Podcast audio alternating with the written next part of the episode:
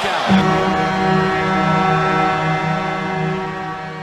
everybody, and welcome back to the CNC replay. I'm your host, Noel. And I'm Corey, and Chris is dead. No, he's not. He's not dead. He's not. He's Chris- just a very busy boy.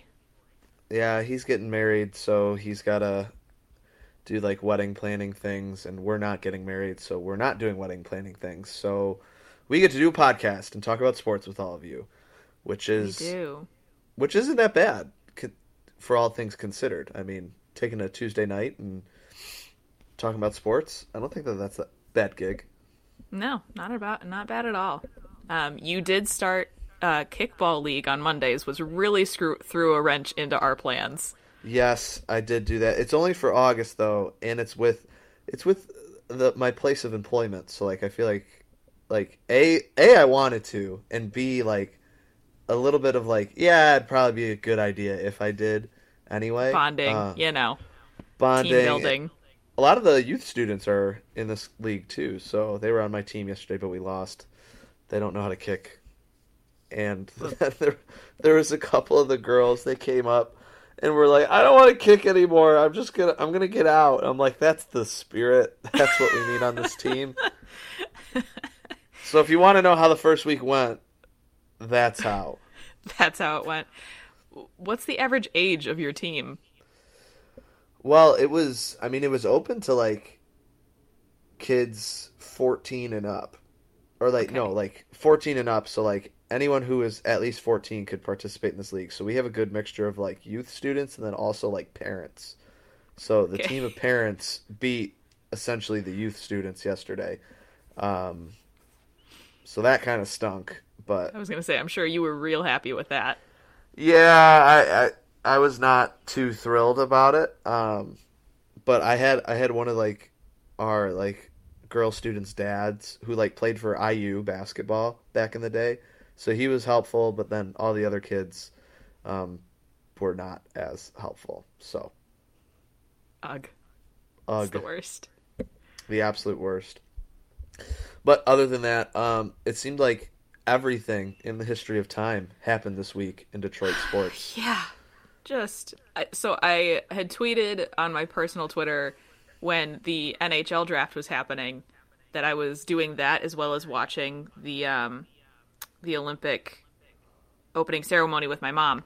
And I was like my brain is like trying is like exploding trying to keep up with both of these things at the same time. And then the NBA draft happened and the subsequent like free agency of everybody's teams and i was like I, i'm tweeting a what like once every five minutes and b sending you guys a bunch of links and articles that you probably don't read and don't care about so it was crazy A, we can't read them because we don't pay for the athletic because we ain't about that life. So we we have to rely on. i don't you send you athletic articles anymore because of that specifically Sometimes you do. I read your articles. Calm down. okay I read them. Mm. And also, don't forget the MLB trade deadline was uh, this Uh, past Friday. yeah i so know I was that was crazy I was at I was at a wedding and I was glued to my phone while we were taking pictures. so I was sure- like, "Oh man, I'm who's sure- getting traded?" oh my god because i i know the people that you whose wedding you went to and i'm sure the bride was so happy with you i'm sure she Oh no, that. she didn't. She didn't care. It was during the day at the wedding. Like in while I was Oh. standing up in the wedding, like yeah, like I didn't have my phone on then, even though it buzzed like ten times. So well that's good I was I was responsible in my duties. Good. Proud so you. thank you. All All right, we got we got to talk. we got to start. we have to start. We only have so much time, and we have so much things to talk about. Um, but we'll start with the Pistons. And no, Noel, do you have any opening thoughts about the Pistons? Because I, I could, I could honestly, I think this is what I could talk about the longest, like this week, Um, and that's my- incredibly rare. yeah, my opening thoughts are was just like a deep sense of relief when I got the news that Cade Cunningham was chosen first overall. Like I because there were rumors and there was like uncertainty about where the Pistons were planning on going with their pick and it was just nice to have the reassurance that we have a, a, a key player who is going to be a future and the face of this franchise, um, as well as just a stud in the NBA. Period. So, those are my opening thoughts. I will let you um, go on for a little bit. No, I again, I think we were all had a sigh of relief because uh, it's the pessimist in all of of us like Detroit sports fans that are like, we finally have the cream of the crop. Like we finally have the top pick in the draft, and somehow, some way, we're gonna find a way to screw it up. That was kind of in the back of our minds for everybody, regardless if you're a diehard Pistons fan or not. Just simply being a Detroit sports fan kind of gives you that mentality, which sucks, but we were all thinking it. You were thinking it. I was thinking it. Um, and I don't know, maybe even some Pistons players were thinking it. I don't think so, but regardless of the fact, um, yes, very relieved once I saw the update that the Pistons were taking Cade Cunningham, um, and just everything that followed on social media as well. You know how he's like had the glasses and everything. I think the governor did something in response to that as well. But just truly like embracing like like that star mentality because hey, we need we need a star uh, on this team, and uh, mm-hmm. and sure thing, we got that with the draft. Um, so obviously, super excited about that. Super excited to see him get into work. Um, but I need to talk about the rest of this draft. Um, Please. And and it is incredible the amount of talent, at least at the college level, that the Pistons were able to get away with. I know that they draft. I think they drafted a European player. I didn't read much about him, so um, mm-hmm. and honestly, the things that I was reading didn't even mention him. So who, we had four picks. End of the story, and we have a good story on three of them. First, Cade Cunningham, number one overall pick, best player in the draft. Um, and I, what's the, what's the name of the other guy, the European guy? Because I'll have to uh, research him. Balsa Koprivica. He, I can't pronounce his last name. He's Serbian. He's Serbian. Okay. Well, hey, uh, Nikola Jokic is Serbian, and he just won the MVP. So maybe we, maybe there's some connection there. Probably the, Yeah. So because I was doing research for this too, and just a little comment before you go on to the other guys. Um, the only, like you were saying, there's not a lot of tape on him. There's not a lot of um, really knowledge of what this guy does. But I did see that one of um, uh, who was he? Hold on, let me find this uh, one of the so the NBA an NBA draft researcher for propriety analytic for the pri- propriety analytics firm Stats Perform. Wow, I can't talk. Um, it's okay. Said like tweeted out like, "Hey, I'm really happy this guy got chosen. Um, he was graded a lot higher in our stats than in the NBA draft model. Uh, he called him an elite finisher and rebounder. So like." Obviously those are not the only two things that make a good NBA player, but those are a start. Um, and I love hearing the word elite thrown in at mm-hmm. you know at 57th overall. So that is those are my two cents on on him, who we don't know much about. Sure. And it seems like a lot of European players are lottery tickets anyway. Um, yeah, you, they're kind of like you can either hit really, really well. and Look at a Luka, look at a Jokic, and then other players that are highly uh, sought after like uh, Ricky Rubio. Um, I think he was a top ten pick. Like was supposed to be like this like superstar player. Ended up being a very good player in the league, but still not didn't live up to that superstar mentality or not mentality, but that superstar uh, level. Yeah. yeah. Um, so I again second round pick. Who cares? Um, seems to have some good notoriety that goes along with it. But again, to the other two players, Pistons drafted Isaiah Livers from University of Michigan, who I've seen play and know very well and watch closely, and then also Luka Garza, who's the center for Iowa. So, mm-hmm. two things. First, for Isaiah Livers, Isaiah Livers was a captain at U of M, senior this past year, and everybody was saying that he was a first round talent if he did not break his foot. He broke yeah. his foot uh, he, he, had like a stress fracture. He had surgery towards the tail end of March Madness, and Michigan played well without him, but they did not make it to the Final Four, uh, essentially because he wasn't there. Uh, they really struggled to score against UCLA, and Isaiah Livers throughout the entirety of that Michigan basketball season was a guy that you could go to, and he would get you a bucket. Uh, and that's exactly what the Pistons kind of need right now. Yep. A guy, a guy who can Yep. make a difference on the court whenever he's out there, um, and can get you a bucket when you need it the most. And not only that, he he improved on his defense every single year that he was at U of M. So as a freshman, he was more of an offensive player, and then as a senior, became a true leader on both sides of the ball. Um, I don't I don't want to say he's an elite defender, but I want to say that he he's a difference maker an elite difference maker, and Michigan was a far different team without him on the court than they were with him on the court. Um, and his presence was missed uh, in the tail end of that tournament run for Michigan this past year. And then number two, do you know anything about Luka Garza, Noel? Um, the only stuff that I've read about him is that he has a motor that doesn't quit. So So A, right there, has a motor that doesn't quit.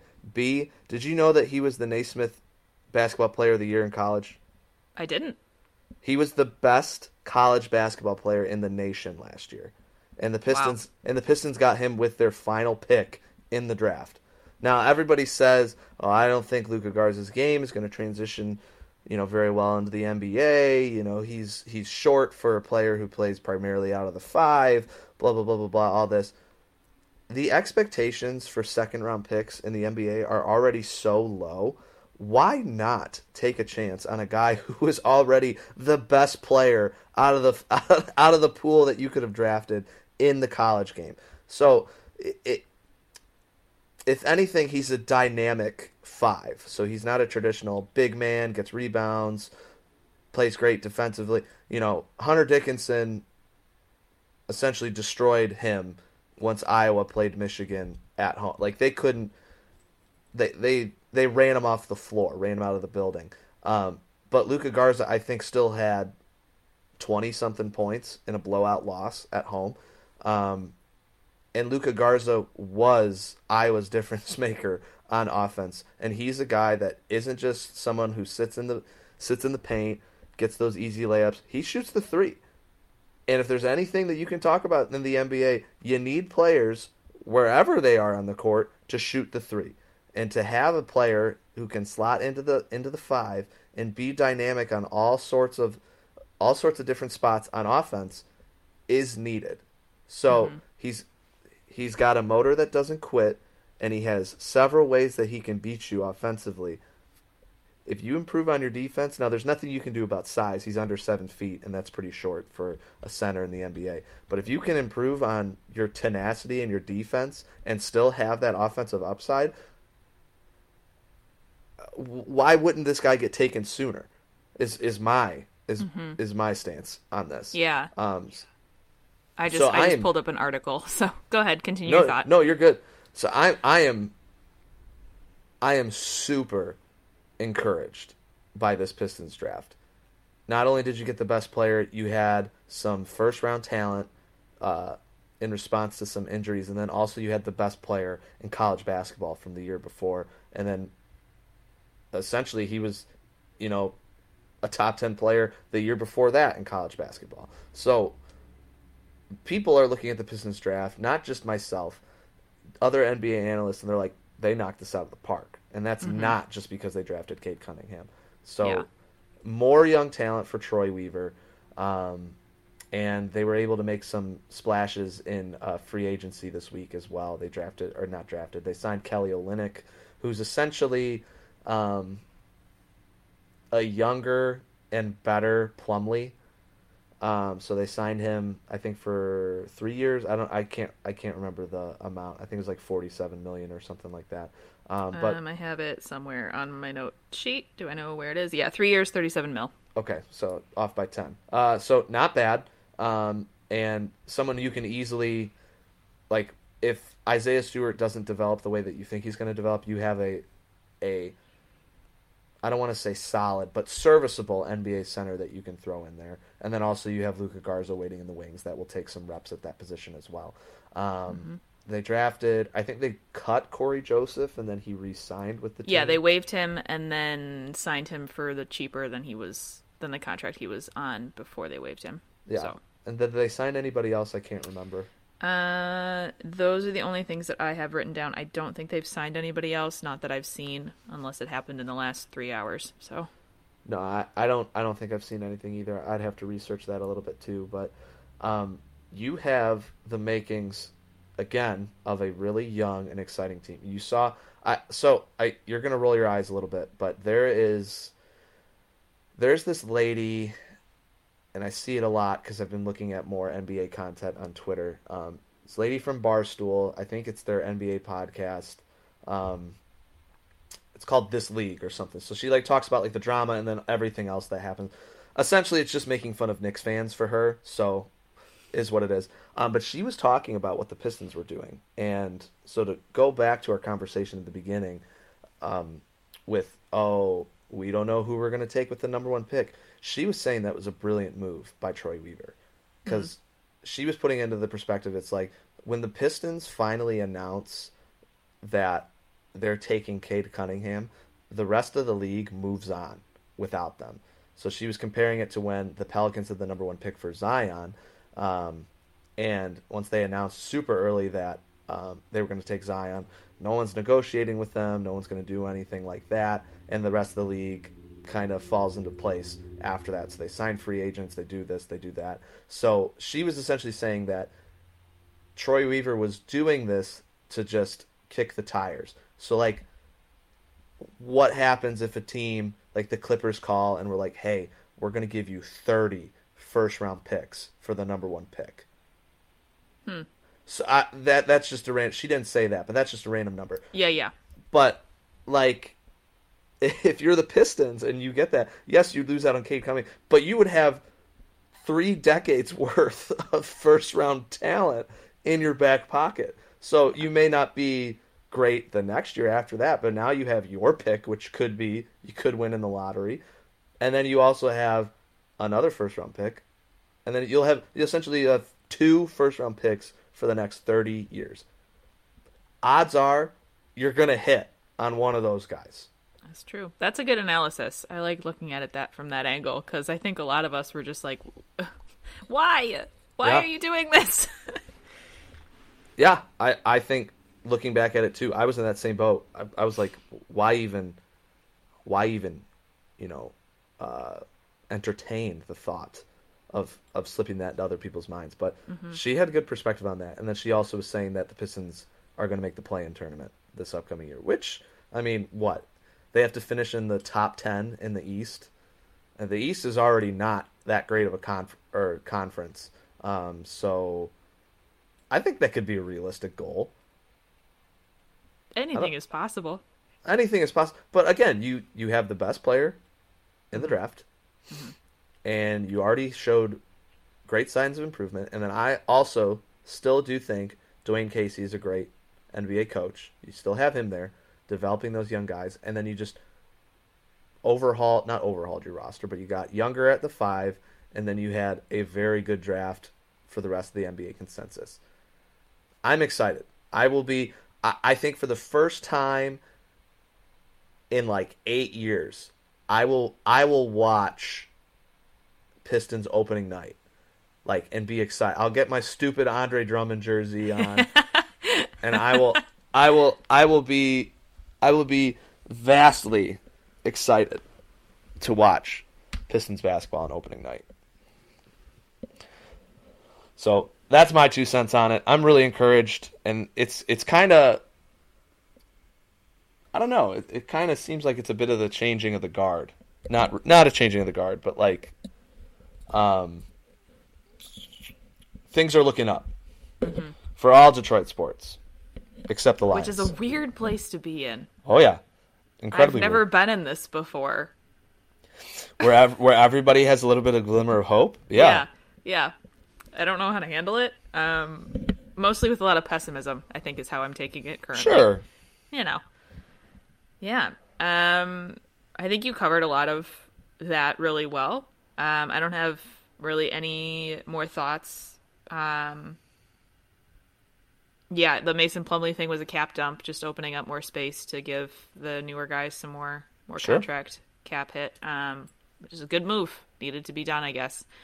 Um, so that's good. Do you who do you want to move on to? Wings or Tigers? Uh, let's do Tigers because I feel like we have a lot to talk about for the Wings too. Yeah. Because like the Tigers, at least like we can we just talk about like games, um, and then and Eric Haase. and Eric. Ho- So I could go on. A, you want me to go on another tangent? Sure.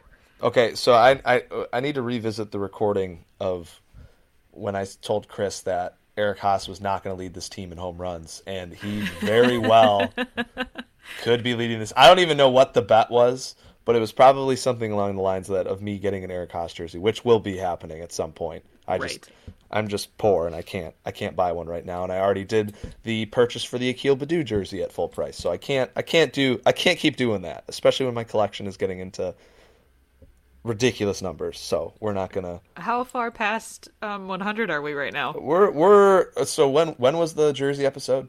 That was episode 12, so it's had almost 13 weeks ago. How many did I have then? You had 101. At 101. Yeah, your Akil Baddoo was your 101st. Uh okay, I'm probably at a 106, 107. Okay. Yeah, I got a That's a lot in 13 weeks. That's okay. That's one every two. I got a I got a uh, a Team Lithuania basketball jersey. Classic. It's because the, the Olympics were back to your coming. roots. The Olympics were coming up. My aunt and uncle were missionaries there, and then also the player plays for the Pacers. Um, so I live in Indiana now, so it's like Yes. it's a good mashup to have. Um, but anyway, um, Eric Haase is, you know, you you would like to think that Akil Baddoo is the biggest feel good story of the year. Eric Haase has got to be the biggest feel good story of the year. This man has no business doing what he's doing right now. He's a None. twenty. He is a 28 year old rookie who has been cut, I believe, twice. He was released by the Tigers, and then he was released by the Indians, and then the Tigers picked him back up, and then he just has an absolute revelation of a season right now. Um, I don't care how old he is. This is a guy that wasn't supposed to be anything, and if the the max that he was supposed to be was like a third string emergency catcher that you pull up from AAA, and now he is hit his way into the lineup and playing a position that frankly he's probably not very good at but he's there because of that impact. Bat eric haase is hitting fourth for the tigers right now. I i know the tigers aren't a very good team. However they scored 147 runs in the month of july which was most in the major leagues by the way. So take that as you will and eric haase was batting fourth for the majority of that time He's got an OPS north of 800 for the season, and stats wise, should absolutely be getting consideration for Rookie of the Year. And not just that, very it it is very possible that the Tigers could finish one, two, three in Rookie of the Year voting. And I'm looking That's at just wild. That's- That's like a crazy thought.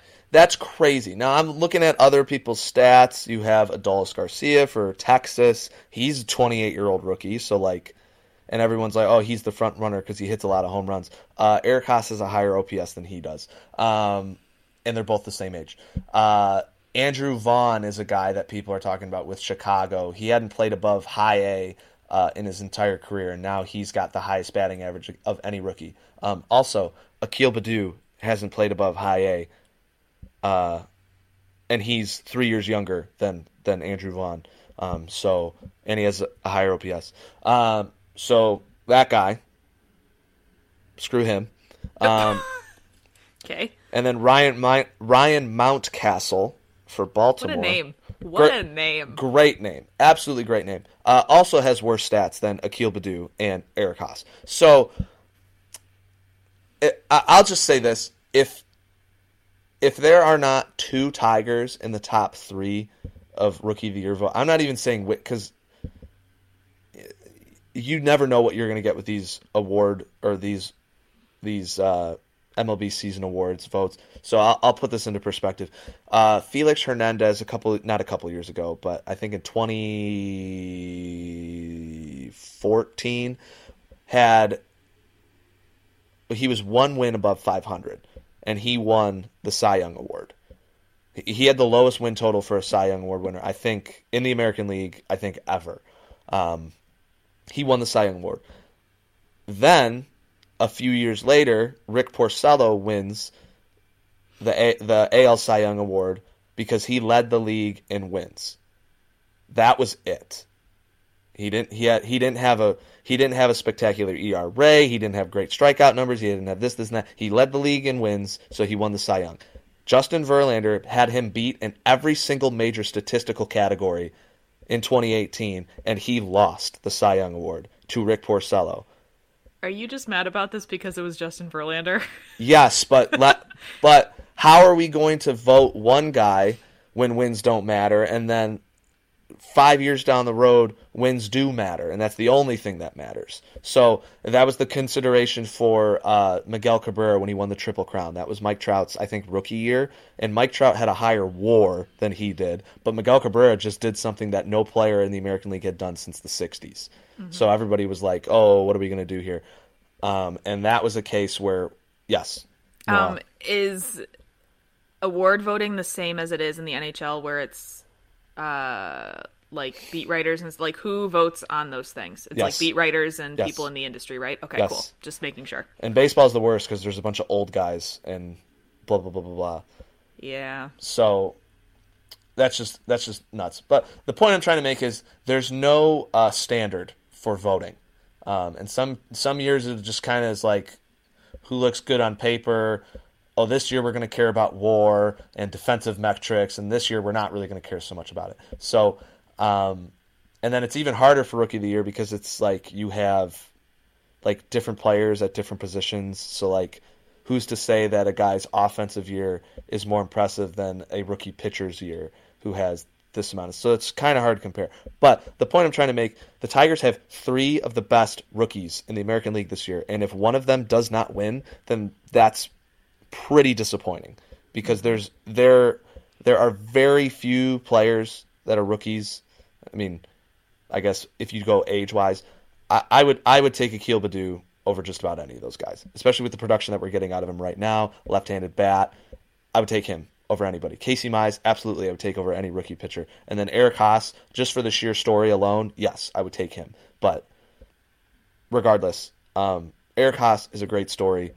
Um, I hope he continues to mash, and I and honestly, I hope he continues to be a piece of this of this team going forward. I don't want him to be just like a one and done guy, um, and then not turn out to turn out to be anything after a a pretty solid rookie of the year consideration season. Like that would be so cool if this was a guy who s- scratched and clawed his way onto an MLB roster and then somehow made it to a World Series and won a World Series with the team that he that essentially took a chance on him. I think that would be great. And Yeah. hometown guy be one of the best stories to follow in baseball. And congrats to him getting Rookie of the Month consideration. Absolutely deserved it. The amount of clutch hits that this man has had over the past two weeks. Mm-hmm. He also just got his first Grand Slam, so And, and the clutchest hit he probably would ever have Yep. in that game. So that uh, I I mean I want I want to give you a chance to talk because again I could talk about the Tigers forever. Um, but do you have any more comments on our homegrown Eric Haase or just rookies Eric in Haas. general? Um, no, I think you make a lot of good points. Um, I think that the three w- rookies that we have are are standouts. Do I know that one of them will win? I I think I'm a little less optimistic than you are. Just just naturally, I think I just am. Um, I also hold to the fact that the rest of the sports world doesn't like Detroit, just generally. Um, so giving us anything nice is hard. Uh, yeah, I, I, it's really fun to get because I don't have um really the time to watch a lot of sports right now. Just summer's crazy with work, and so I don't have a lot of just downtime. But to see those notifications of like Eric Haase hit a home runner, Akil Baddoo hit a double and got two guys in, and like all of these things, just I love getting those notifications because I'm Yeah. like, look, we're doing things. Um, so that's always really exciting. And I, yeah, I don't know. There was another thought there, and then it derailed and exploded. So That's okay. It happens. Yeah, it happens. But yeah, I think it'll be I think it'll be an interesting award season just generally because this barring last season, I feel like this season has been kind of crazy just trying to get back into a sense of normalcy. Um so, we'll see what happens. Yeah. Who knows? I I agree. I agree on those fronts. Um, and I've probably gushed over Akil Baddoo a bajillion times. Correct. Um, but again, I want to reiterate that this player plays with the patience of a of a multi-year veteran at the plate because he walks like no rookie should walk, but he also carries the same energy that a 22-year-old MLB player should carry. So you have both worlds, and I think for that alone, some intangible stuff in the in the rookie of the year voting has to go in line with that, um, because this is not your typical young MLB player. This is this is why people gush over uh, Juan Soto, which by the way is the same age as Bakil uh, Bakil Akil Baddoo. They're both 22 years old, and Juan Soto has been playing in the major since he was 18. Yeah. And people people flock at his ability to be patient at the plate. Um, and that's part of the reason why he's so great is because of those reasons. So let's look at that same lens, a guy like Baddoo. Let's look at the same lens of Casey Mize, who locates and attacks every single pitch and pitches with um, purpose with every pitch in that lens. And then let's look at Eric Haase for the story that he is a journeyman minor leaguer that finally got a shot and is and is succeeding at this opportunity. So let's feel good. Let's feel good about these young guys, these rookie of the years, and even the the wily aged veterans of the league um, that have these good stories. Let's let's feel good. And I do have another I do have another thing that we can feel good about, um, Okay. and that's just how this team is playing. Now, again, they're still not where they need to be. They're still they. I mean, they lost two games to the Orioles this weekend. You should not lose two games to the Orioles. You can lose They're one. very- They're very roller coastery. Yes, they are, and you're going to get that with a young, bad-ish team. Um, and they shouldn't have lost two at home to the Orioles. But uh, go back to that Twins series. They were winning that first game, the majority of the game, then they lose it late. And then the next, in heartbreaking fashion, the next game, they go down four nothing in the first inning. Demoralizing. That like that's just you that's incredibly difficult to recover from. But they kept playing the game, chipping away, and then Eric Haase hits the biggest home run of his career um, to put them back on top, or not back on top, to tie the game, and then they eventually win in extras. And then they win the next game, seventeen to fourteen, and probably the craziest game, regular season game in the MLB this year, without hitting. stats that I sent you? Yes, they Tigers hit zero. Home, Tigers hit zero home runs. Mm-hmm. The Twins hit seven. This is the first Yep. time in Major League history that a team who hit zero home runs and scored that many runs won a game, and a team that hit seven home runs had lost a game. This has never happened before in Major League history, but it happened to the Tigers. Good thing that happened to them. But I, that that weekend series was an example of toughness.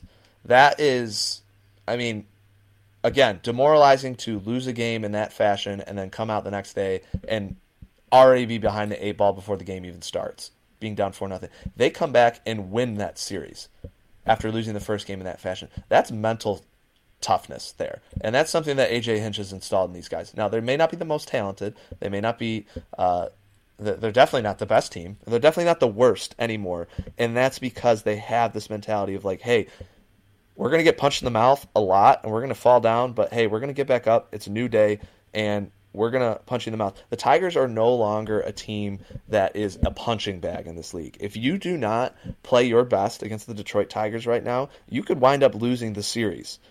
It, I don't want to say in embarrassing fashion, but the Red Sox are coming in this week for three games. If the Red Sox do not play to their potential, very well they could lose the series and that's that's improvement. That is what you want to see in a rebuild. And we just saw a report today because of this production that we've gotten from AJ Hinch and his staff. Chris Ilitch is now saying we plan on being aggressive in the free agency pool this upcoming season. We are so close from take for taking the next step out of this rebuild and being a competitive playoff contending team. And I out of anything, I I love playoff hockey. I love uh, I love college football bowl season. I love March Madness. Uh, there is nothing, absolutely nothing like a fall playoff game at Comerica Park. It like every time that I've been, it's kind of like get all those warm fuzzies like in my heart. I don't even care if we play the best, the team who plays a, or has won 120 games in the regular season, and we get pooped on in the playoffs. We are there and we are one of the best teams in the league. And it's even more impressive in baseball because those that's the fewest playoff teams in any of the four major sports. So if you make it to the playoffs, you have earned your spot. And I am so excited to see what this team does in the offseason. And maybe, just maybe, we can squeak in at the second wild card spot next year. Just maybe. You give me one you give me maybe. one one game of playoff baseball and that that I don't want to say that it'll hold me off for five years, but I would be I will be glued. Please don't say that. It won't hold will- me off. It will not hold me off either. I will be glued to my television. I won't go up to take. I won't go up to go to the bathroom if the Tigers make it to the wild card game next year. I will be uh, Casey Mize on the mound against whoever on a road game, and then we get to go back to Detroit if they win that game and get at least one game in the post. Mm, give it to me. Give it to me. You were gonna be having to elbow people out of the way for tickets to that game. I'm imagining. Uh, the last the last playoff game I was at, what was uh, 2014? I think that was when they they got swept by the Orioles. That was terrible, but I stood standing room only, and that was a lot of fun actually. Other than I losing believe the it. I game. feel it's like the mosh pit of baseball, right? yeah, but Yeah. again, still you get the same atmosphere there. Um, and the ticket was Yeah. relatively cheap. I think it was only like 50 bucks for a playoff That's game. not bad at all. Yeah. So I'd pay Um, that. some other things to add for the Tigers. Um, Miggy is three home runs away from. I completely forgot about 500. that. Oh my god. and gosh. he's also I don't know how many hits away he's from he is from three thousand. That I'm not sure. I didn't look at that. Do you know? Um, he won't. I know that he won't be able to reach it this year. Right. So he is probably yeah, he's probably lower. I think at the All Star break it was like 80 something. Yeah. I don't know. I, I'm not even gonna look. But they have giant um ah, what's the what's it, like marquee letters up at Yeah, yeah, Comerica yeah. Park that they keep like sliding stuff in every time he gets a every time he gets a runner a hit. So that's pretty exciting. That'll be an awesome milestone for him to reach. Super fun. Yeah. Um, and the other big one is that the Tigers traded Daniel Norris to the Brewers for Reese Olson. Um, and look, I think the three of us were all kind of like, we wish Daniel Norris was a starter. We wish that he had gotten to be the pitcher that we all kind of think he can be at Yeah. in Detroit. I don't think he was any of our like favorite players, but something the thing that broke my heart was watching his post uh, post trade interview, like his exit interview, and he had clearly either just been crying or was on the verge of tears. Yeah. Like, you could tell that he was so disappointed with himself, probably, is, is the best way to put that. And just like that he didn't do what he had sought out to do in Detroit, and like how deeply rooted in his heart the team and the city had become. Like just the way that he was talking about what he had learned while he was here and who like how it had impacted his play and all that kind of stuff. You're just like oh i i so wish that you fit into this plan somewhere Yeah. and unfortunately he doesn't and unfortunately for him he's moving farther away from the ocean to milwaukee so poor guy There's some there's some okay beaches and no, there's not. Never mind. No, there's not. There's probably like someplace. he can he can take his van up there. Um, I will say this. I mean, it it sucks. I mean, especially seeing a player that wants to stay in one spot and then them not being able to. It is heartbreaking. I mean, you. I'm, I'm sure you saw what the Cubs did over the uh, the trade deadline. oh yeah we can talk about that too if you want to I mean, I, I don't we need we don't need to touch on it a whole lot because I mean they just totally. I mean they got a World Series out of it, so like kind of lessens the blow. But still, every cornerstone of their franchise, minus uh, Willson Contreras, um, was traded, and Kris Bryant, out. and yeah, and and Kris Bryant was the last of those guys to be traded. And once he found out, he was sobbing in the dugout. And like, it Yeah. like there, we we try to bring in the human element to our sports, you know, podcast. And Noel, I do like. I'm not just a cold and heartless person, you know. I know. when when we talk about trades and stuff, but like, no, this stuff matters to Mm-hmm. these guys. Um, however, um, for a guy like Daniel Norris, for whatever reason, it was not working here. And Yeah. as much as he wants to stay, as much as he wants to try, and this isn't like, oh, we got to get rid of him. This is probably better for him because you see, uh, not all the time, but there are many cases where you see a guy who struggles in one place and gets traded someplace else, and then a different tweak that maybe the staff couldn't see uh, here is done there, and his and the player's career takes off Yep. that, so if anything, we have to hope for that because a um, Daniel Norris will be getting some more opportunities to pitch for the Brewers because I think they have a COVID situation going on right now, uh, and b the Brewers are first place in their division. He gets to play in postseason baseball, um, so he gets a shot at a ring too, um, and I think I think we would all, most of us, and I, I know specifically me, I would take getting traded from my home, my family, my favorite place for a chance to go and win a World Series. And then if I do win that World Series, it'd be worth it every time. 100% of the time. I'm not saying that No, that's gonna I, be the I and. I agree with that, and I think I think that there's truth to that. It's yeah, and I don't want it to seem like uh keep all the players to, and like be detrimental to No. the team. Like I'm not. I'm definitely not that. I am. Uh, like I understand the value of trading and that kind of stuff. I get that.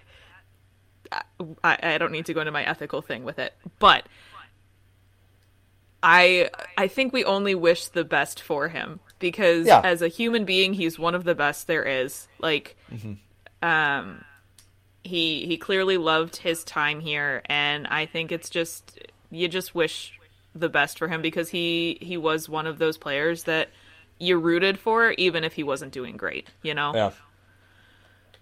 So Yeah. And I guess that's I mean, that. The prospect isn't terrible either that we got from him. He's a 21 year old in low A, so that kind of stinks.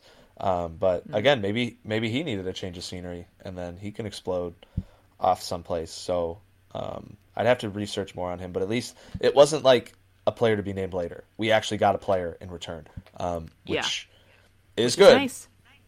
And then I, I there's something I want to talk about about Miguel Cabrera and then contracts later, because we'll get to that once we talk about the Red Wings. So uh, like maybe a little bit a Corey's corner light, I should say.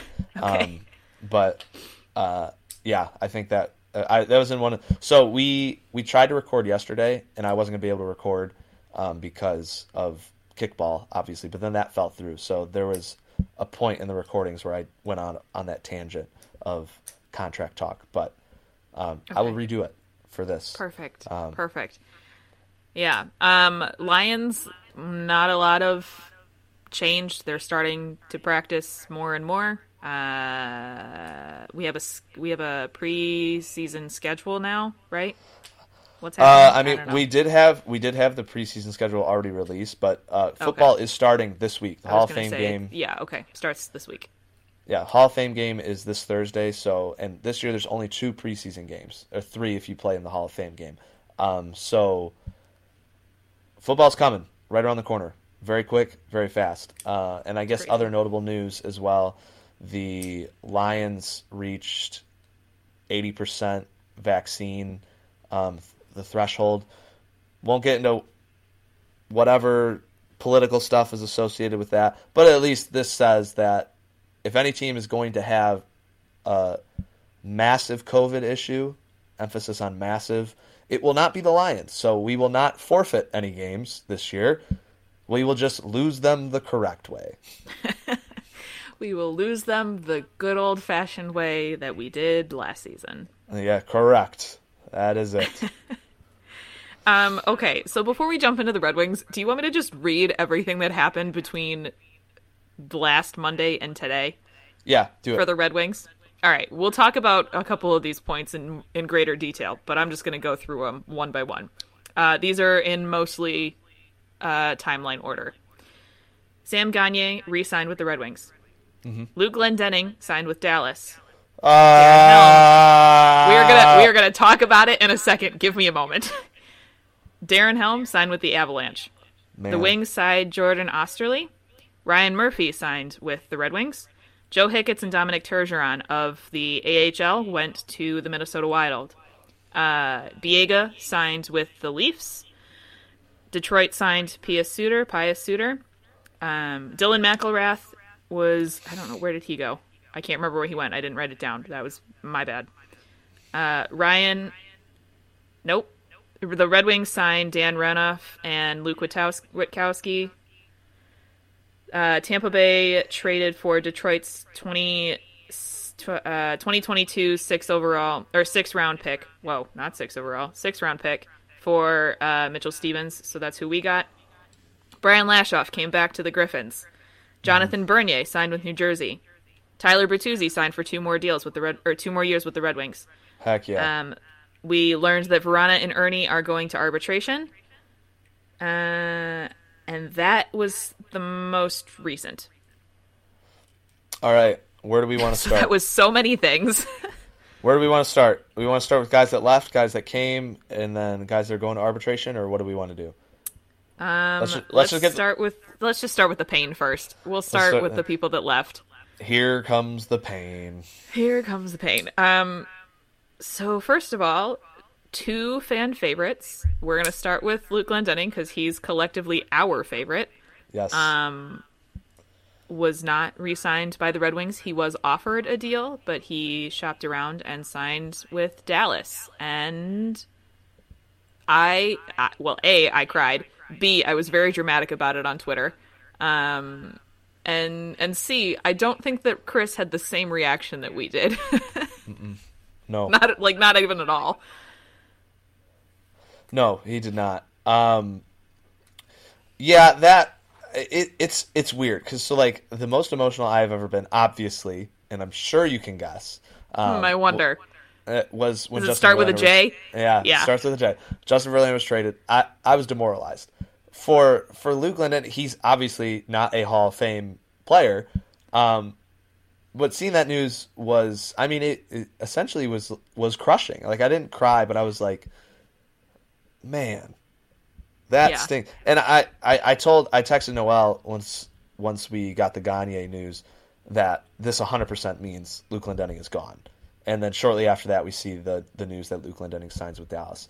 Um, And it's just it it's it's hard to see fan favorites go to other teams. Um, it happens all the time, and then especially like for like these players who are not so great, quote unquote. Um, you know, Don Kelly was a fan favorite in Detroit, and then when he left, it was like, oh no, like stuff like that. Um, but yeah, it, it's I, I don't really know how to describe it because it, that was a story that should have been in Detroit for his whole career. Yeah. Grows up in West Michigan, walks on to U of M hockey team, becomes captain of the U of M hockey team. Uh, I believe he went undrafted and then Went signs a, undrafted, just went to training camp one day, and they're like, "Yeah, sure." Yeah.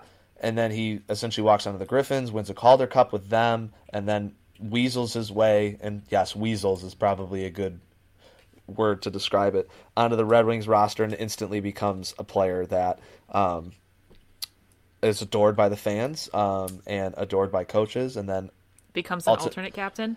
becomes an alternate captain. So like essentially everything that you can do minus winning a Stanley Cup, Luke Glendening did in in hockey. I mean, he didn't win the national championship, but he wins a he wins a Calder Cup, and he makes an impact on and off the ice. Um, and that's a guy you just want to keep on your team, regardless of the stats. I mean, he was was he a top six forward? No. Was he a mid six forward? No no question mark he could fill in was he a great fourth line wing center or like a, a replacement to the top six in emergencies? Absolutely. Um, and it, it it sucks that his value is seen more in his fan favorite than his play on the ice. Now he was, has all the intangibles, gets in the dirty areas, is a player you want on the team, and that's why Dallas signed him for that time, for that uh, that contract. I, I, I do have I don't want to say conspiracy, but I think I think what had happened was that I think Steve offered him a one year deal for that amount. And he just he was like, you know, I want some more I want term. Cuz I mean, mm-hmm. I he, I mean he cuz he probably even himself saw that the writing was on the wall for him. Um, you know, because yeah. yep. you just you can't consistently pay a bottom six guy almost two million dollars, or maybe yeah. you're you can't you can't pay your your yeah you know what I mean. So the Red Wings cannot pay a bottom six two million dollars. The current right. Red Wings, as they are talent wise, cannot play one of their bottom six nearly two million dollars. No, I'm with you. Yeah. And I think, I mean, honestly, he he was my favorite player since uh, since Lidstrom left, which is a hilarious shift in players. I know, um, but I I think I just love so much rooting for the underdog, and Luke yeah. Glendening is quintessential underdog who made it, and like. I love that. I, I love that he's annoying on the ice. I love that he uh, is a great uh, power play killer. Like I love that he does the things that other players don't want to do. I don't know what that says about me, but I enjoy that kind of person. I enjoy that kind sure. of player. That's why I like Tyler Bertuzzi a lot. Um, and I know that that's not apples to apples kind of thing, but um, I I just I, and granted I'm a crier anyways. I'll cry at anything. Um, but I it was just it was like a gutting thing to like no like to see that. I've uh, we've we talk about it every season. We're always like oh luke Glendening's up on the on the chopping block again. He's up on the table. Like he's gonna get shaded or taken or whatever. That's always a conversation we have. And since it had not happened yet it had been what three or four years of this conversation consistently at least three. Yeah. Where we're having this this same conversation. And i truthfully wasn't even thinking about it. I wasn't even concerned about it because it had not happened yet. And i should have like note I should have, you know, been better at that. Um just watching trends and stuff. That's just on me. But um yeah, it's just just a bummer. I'm just sad about it. yeah. Yeah. And I, I, think people could say the same about Helm um cuz very that, much so. Very much but so. It's different though because this is a guy that his production tanked as he got older. Um That's true. Sen- essentially the reason he's on the team a nostalgia and b veteran presence or whatever he's been with the team for so long. So he signs with the Avalanche, which if he signed with the Avalanche back in the '90s, we probably all would have hated him. But it's it's mm-hmm. a bit mm-hmm. different now. Um, yeah. So and like this is that's the last player that was connected to the 08 Stanley Cup team outside of Filppula, but he's a free agent and he's not going to get signed. Um, so uh, that's definitely like the closing of the chapter. Like, hey, we're moving forward without some of these uh, nostalgic guys, this, these nostalgic characters. Mm-hmm. Um, but again, if if anybody's going to right the ship and move them in the correct direction, it's going to be Yzerman. So it yeah. sucks that um, you know we have to see these players go, but there is a price for there is a price for victory, and we're yeah. we're we're, pay, we're paying some of that price right now because I, I also think it's one of those things. Sorry to cut you off. That no, you're good with Helm being kind of that end cap to that era, it's a little bit of a stop looking backwards thing. Yeah, that's um, because I think that we as Red Wings players do that all the time um, because we have such a great history to look back on. And so with Helm being that last official piece, I know Filppula's kind of there, but uh, honestly, all of Twitter forgot he was there. So yeah. um, but with with Helm being that last end cap, it's kind of finally like we have a new era coming. Mo Seider is going to be a regular next season. Um, Lucas Raymond is is is developing, and we might get nine games out of him. Like we have these awesome young guys coming up, and it's just another one of those steps and another one of those pushes to look forward and to stop comparing what is to what was. Yeah. Um, and start looking at what could be. That was a lot of um, was a lot of uh, I don't know what the word I'm looking for is. Never mind, that's a bad train of thought. Sorry. Um, Existentialism. existential. I don't know where I'm going. I I'm in a mood tonight. I don't know what it is. Um, but we also, I guess, probably should talk about Jonathan Bernier. Um, brick wall of three years, the stopgap, the legend himself is going to New Jersey. we we talked about that a little bit uh, I think last week a a very uh, I don't want to say underrated but uh, Underappreciated. underappreciated yeah that was the word um, and uh, he got appreciated with uh, New Jersey signed a f- what he signed for four and a half million I think that was one of the highest like uh, that, yeah. free agent goalie signings uh, this this year, um, and deservedly so. Um, again, he was putting up Vezina like numbers in Colorado before he came to Detroit, and then if he if he had some sort of a competent defense ahead of him, he might have even made some more noise. Uh, I think that's Bur- the thing. I think that he was throwing up borderline Vezina numbers Yeah. on the 2019, 2020, and 2020, 2021 21 uh, Sure. Red Wings. Like he was throwing them up there. We just uh, we gave him no help. Anyways, sorry. Yep. Continue. Um, um, so it's nice to see that he's going to get some credit. And honestly, that's an interesting situation because New Jersey has Mackenzie Blackwood, who's supposed to be like one of the next young goaltenders in this league. So they're going to have a little bit of a two-headed monster in New Jersey. Their roster still is not very good, um, but they did also just pick up the other Hughes brother um, in the draft. So maybe they'll make some noise. I mean, Subban is not the player that he once was, um, but uh, is still. A, I would still. I mean, maybe not at that contract which I will talk about later, um, but is still a player that you would want to have on your team in whatever capacity. Um, so k- kudos to Bernier. Maybe he'll get some more credit um, while in New Jersey, but I think every Red Wings fan could agree that he deserves the money that he's getting uh, there. Absolutely. Absolutely. Not, I'm like not not to say that I'm not excited about Nedeljkovic. I'm very excited about Nedeljkovic. yes. Um, yeah. but also super happy for Bernier as well. for sure.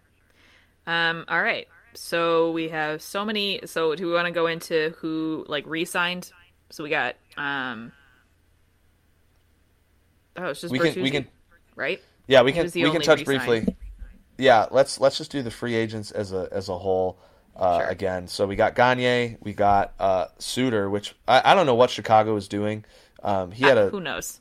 He had a tremendous rookie year. He didn't even get qualified, which doesn't really make a whole lot of sense. Um, and then now Detroit has a young-ish player that they can squeak into their top six, and it's on. It's it's really a prove it deal because he only signed Mm-hmm. a two-year deal. What was it for three and a half million? I Or don't is it have that more? written down. Something like I think it was three and a half. Um, so if he sucks, he's he's gone after two years and no skin off your nose, and he's young enough to where like it wouldn't be like he's taking away time from from other players.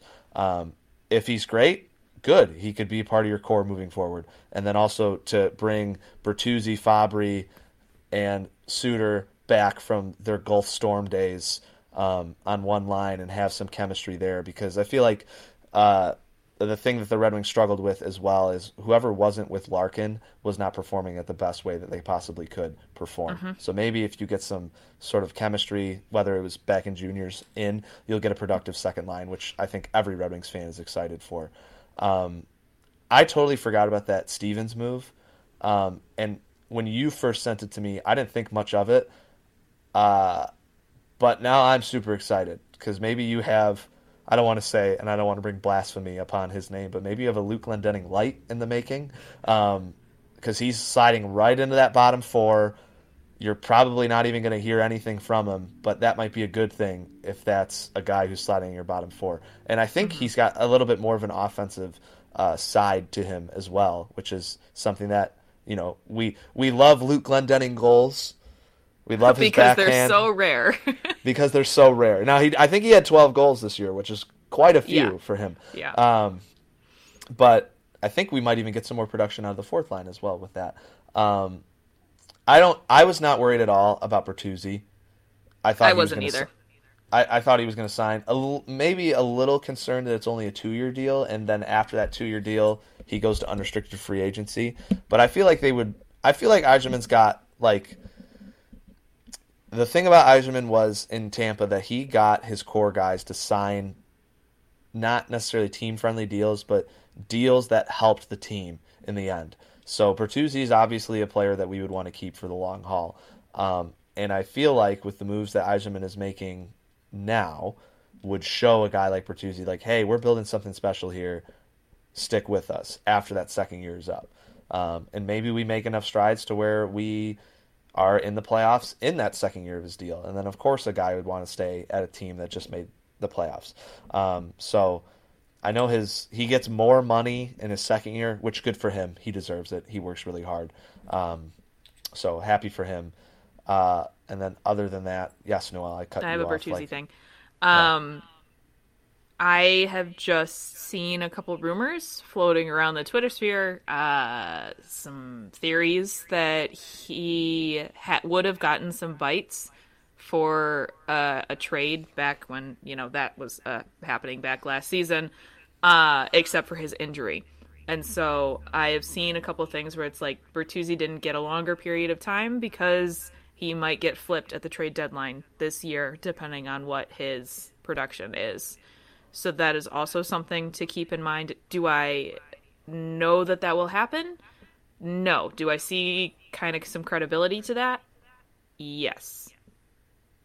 So, I would have to look into those rumors. I believe you. Um, I would just like Yeah. to, I would just like to, um, research that a little bit more. I Yeah. because he was in That's trade fair. rumor. I mean, That's. Ta- Tor- Toronto wanted him. Yeah. He he was going to go to Toronto if he. I, I mean, he wasn't going to go to Toronto. If he was healthy, Toronto would have made a push, a big Yes. push to get him. Yeah. because he's the exact player that they need right now. Um, however, I didn't even think about that. So, um, good catch. I would be sad Thank if you. it, It did wasn't me. because I. I'd be I'd be sad if if if it happened. oh, absolutely. because, Heartbroken. I love the guy. Because I have five Adidas jerseys for the Red Wings. One is Zetterberg from the first and only year in his Adidas jersey, so like that's fine. The other is Larkin, so I'm fine there. And then the other three are Mantha, Bertuzzi, and Glendening. So I can't afford to lose another one. Good. So you have those relics. yeah, the relics. Um, did we? Oh, Erne and uh, Vrana. Um, a little bit surprised at Erne, um, but he did have a very good year. And I don't, dude's dude's a power play specialist. I don't know. I don't know what else to say. Did Uh, we see it ju- coming? No. No, but apparently Yzerman did because he was a guy. I, what he traded a third round pick for him when we were awful, and then when he came here, he was awful. He scored two Yep. goals, both of which were in one game. In that game, I was at, um, and I was like, "Oh man, what happened to Adam Erne?" And then he comes out and he has a very productive year for where he's placed in the lineup, and now he's going to arbitration. I don't know what that entails. Obviously, he's not going to be a guy that's going to be making like two million dollars, but over a million, probably a million and a half, probably something similar to what Glendening got, I would assume, but for I think a longer term. Um, Yeah. So that's interesting. Vrana's case, I'm not concerned, but I would not be surprised if it's north of five million.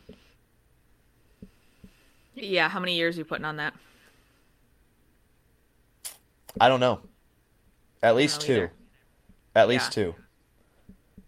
Because Yeah. I because yes, he had a massive uh Comeback. seas- comeback with us, but is that sustainable? I don't know. Um so we'll see. And then obviously his agent's going to be like, "Oh, look at his production when he was here." It's like, "Well, you have to look at the full body of work." Um, right.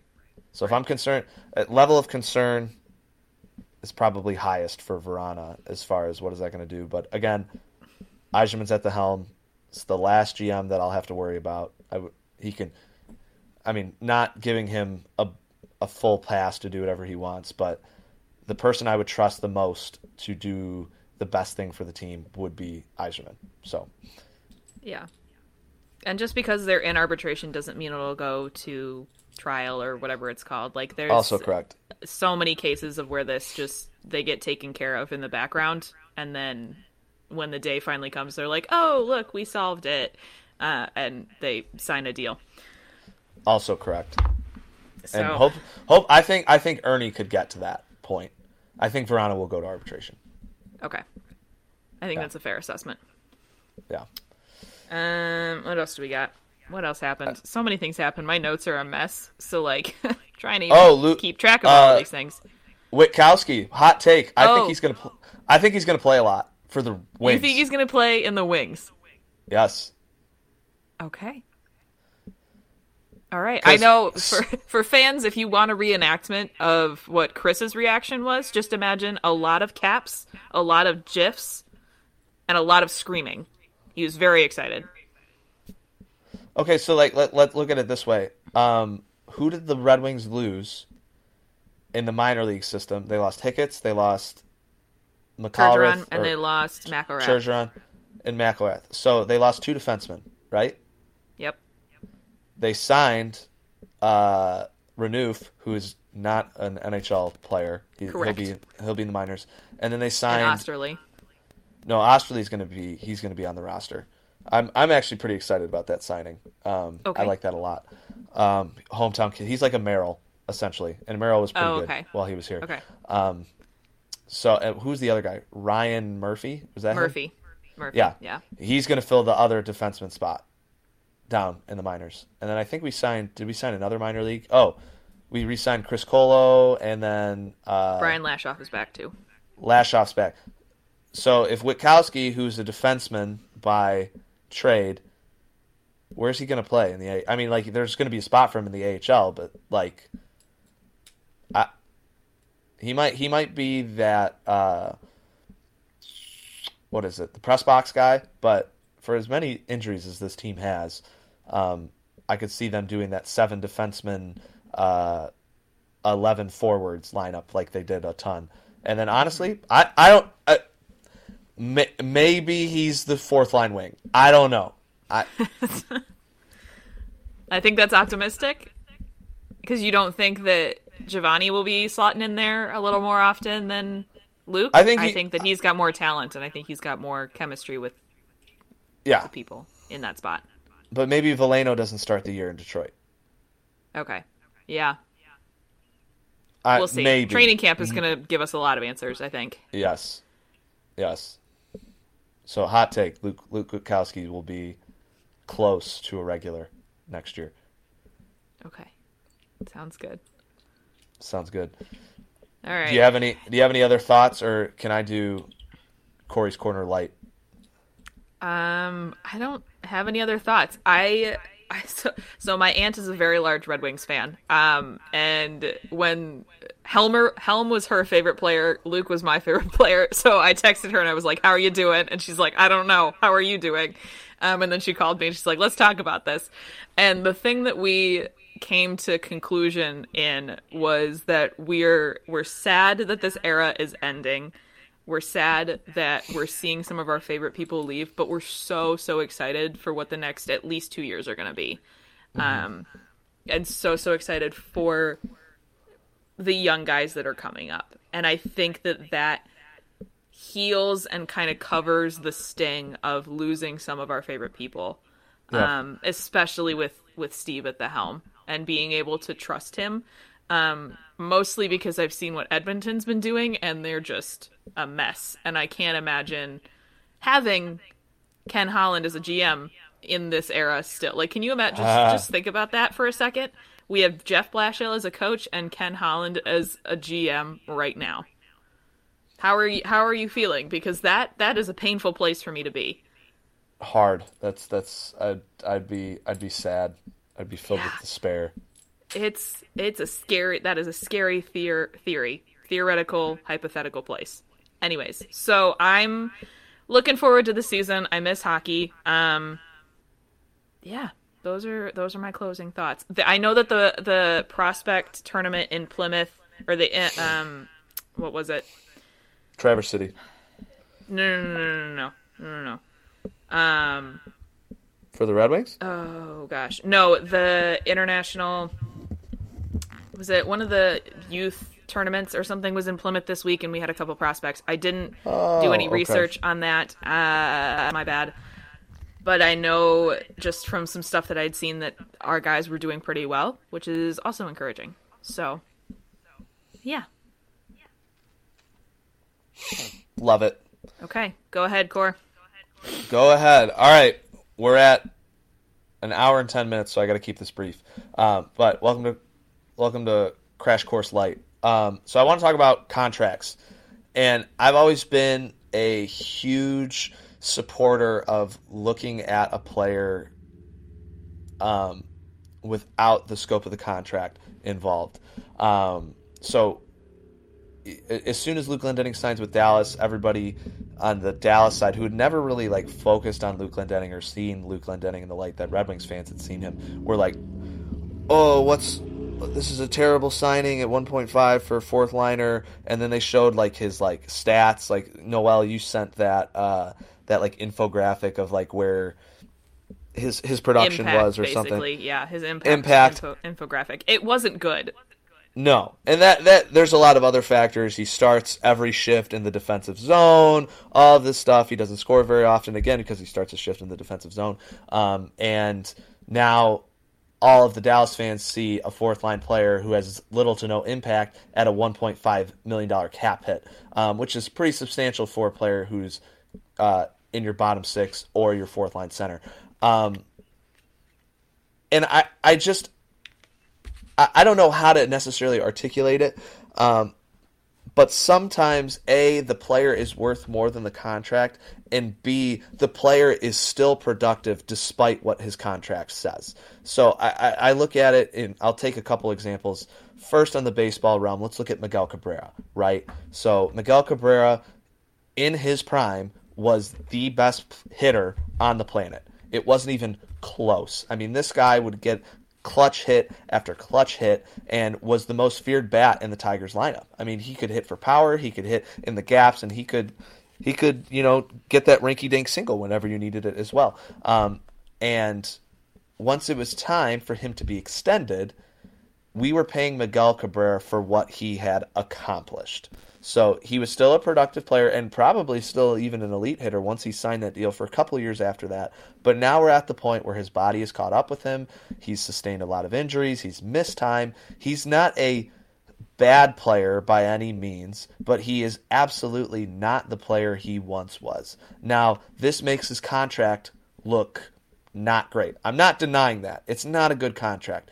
But to say Miguel Cabrera is a bad player because of the contract he signed is ludicrous, in my opinion. And also something that takes away to the greatness of the players that we see today. AJ Hinch in said or did some interview with the Detroit Free Press is like we're trying to take attention away from the 2012 Triple Crown winner Miguel Cabrera and shift it more to the everyday Miguel Cabrera player that we have today. Because once we do that, we can then appreciate the things that are going on. So uh, Chris, as much as I love him, cannot stand Miguel Cabrera for this contract. But maybe Chris is missing out a bit on what's happening in Detroit right now. Because now Miguel Cabrera is three home runs away from hitting the 500 career home run, which is the like if you hit 500 home runs, you're in the Hall of Fame, no questions asked. Like we all know Miguel Cabrera is going to be in the Hall of Fame, but that's like the baseline. Um, so all the fans are now excited again because he's so close to hitting that mile. Every at bat now is special. And people who are so focused, ah, oh, he's getting $35 million a year to hit 270. Like, this is a terror. Like, are missing out on some of that greatness that's happening. Because if you take the contract away, is Miguel Cabrera still a productive player in this league? 100%. Yes, he is. Now, there's instances where the contract isn't so good. Let's look at Frans Nielsen, for example. He's getting paid $5.2 $5.25 million a year.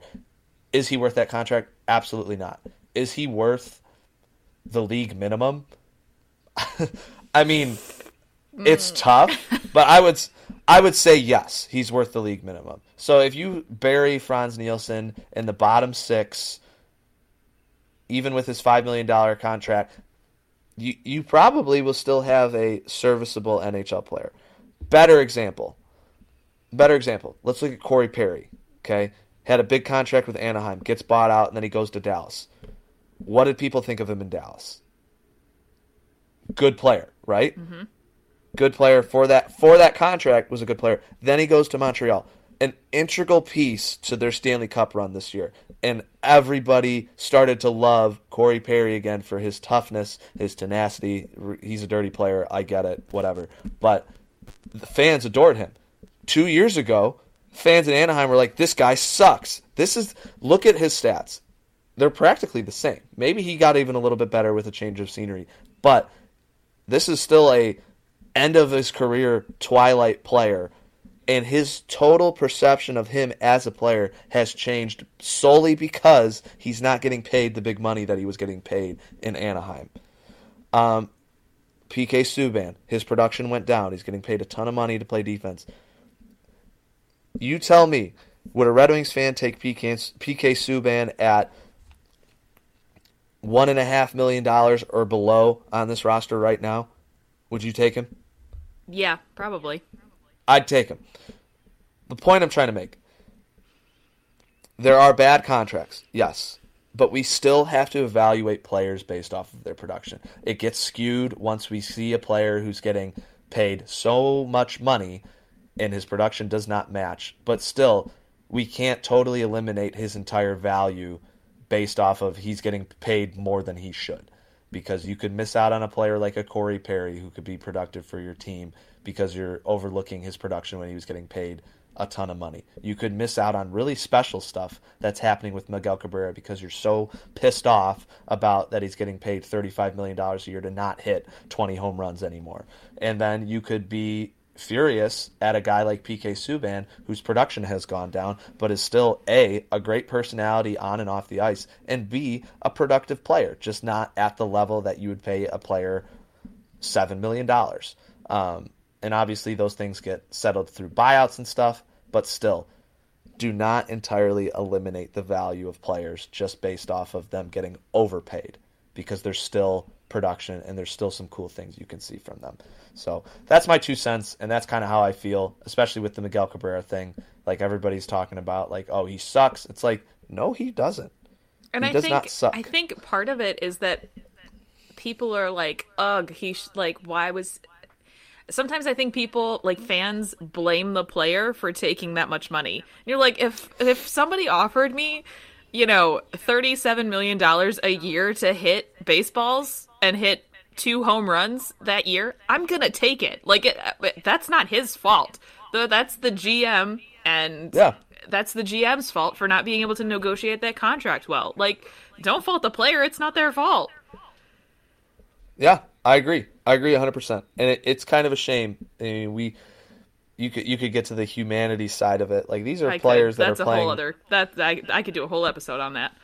Sure. I mean, outside of like the outrageous amounts of money that no people should be getting paid, regardless. Um, um, I don't I don't want to say we're dehumanizing, but these are players that are playing for our entertainment, and we're getting mad at them because they're not performing well and they're getting paid a ton of money to do it. Like, I, it's just it's so trivial. It really is, Yeah. and uh, just just learn to appreciate like the good players, even though they're maybe being overpaid, and then just suffer through the bad players until there's a resolution. um, Yeah. Because sitting here and complaining isn't going to help. It's not going to change the production. At the It's end of the day, him- it's a sport, and it's, sport. for fun. That is at the base of every major league. That's what it is, absolutely. and people lose that. But that's part of life. That's yeah. It is part of life. So, crash course adjourned. I kept it to, I think, 11 minutes. Yeah, you nailed like that. pre- I'm pretty proud of you. that's pretty good. So maybe I didn't. Did I ramble on too much? Or No, I think you did okay. also, you and Chris, you and Chris need to get uh, get your your segments up. I'm outnumbering you guys. by a lot. Well, your segments are a little bit more like you can do them on the fly. You think of it that day and kind of mull over it for a little bit, and you're fine. Mine is I have to read a whole book. I have to give a book report basically. Um, and then Chris has to crunch financials. exactly. So, so really, you have the easiest job. Well, I I picked first, so there you go. Yeah, I know. All right, folks, that is the end of this week's replay. Thank you so much for listening. We're so glad that you're along this ride for us. This is episode 25. We are Wow. at a quarter life crisis mode right now. That's that's where we're at in life. Um yeah, thank you so much for listening. Uh, we'll be back next week. I don't know if I think Chris is on next week. That's what we have heard from him. Uh, we'll be releasing Wednesday again just because of Corey's schedule. So um, look out for that. As always, please rate and subscribe. Um, we really appreciate Yes. it. Five stars only if you're out there and, and rating. It, that just helps us reach more people. Um, and then give us a follow on the Insta and Twitter at CNC Sports Pod. What? Wait, wait, wait, wait, wait, wait. If you want to give us one star, go ahead. No. but put your put, put your full name. put your full name on it. No. I'll find you. Okay. Sure, that's fine. Throw one star out there, you're gonna catch these hands. All the way in Indiana. I'll drive. I got a car. You do have a car, that is true. But you. Never mind. Uh, all right. Bye, everybody. That was a chaotic ending. Have a great week. Woo!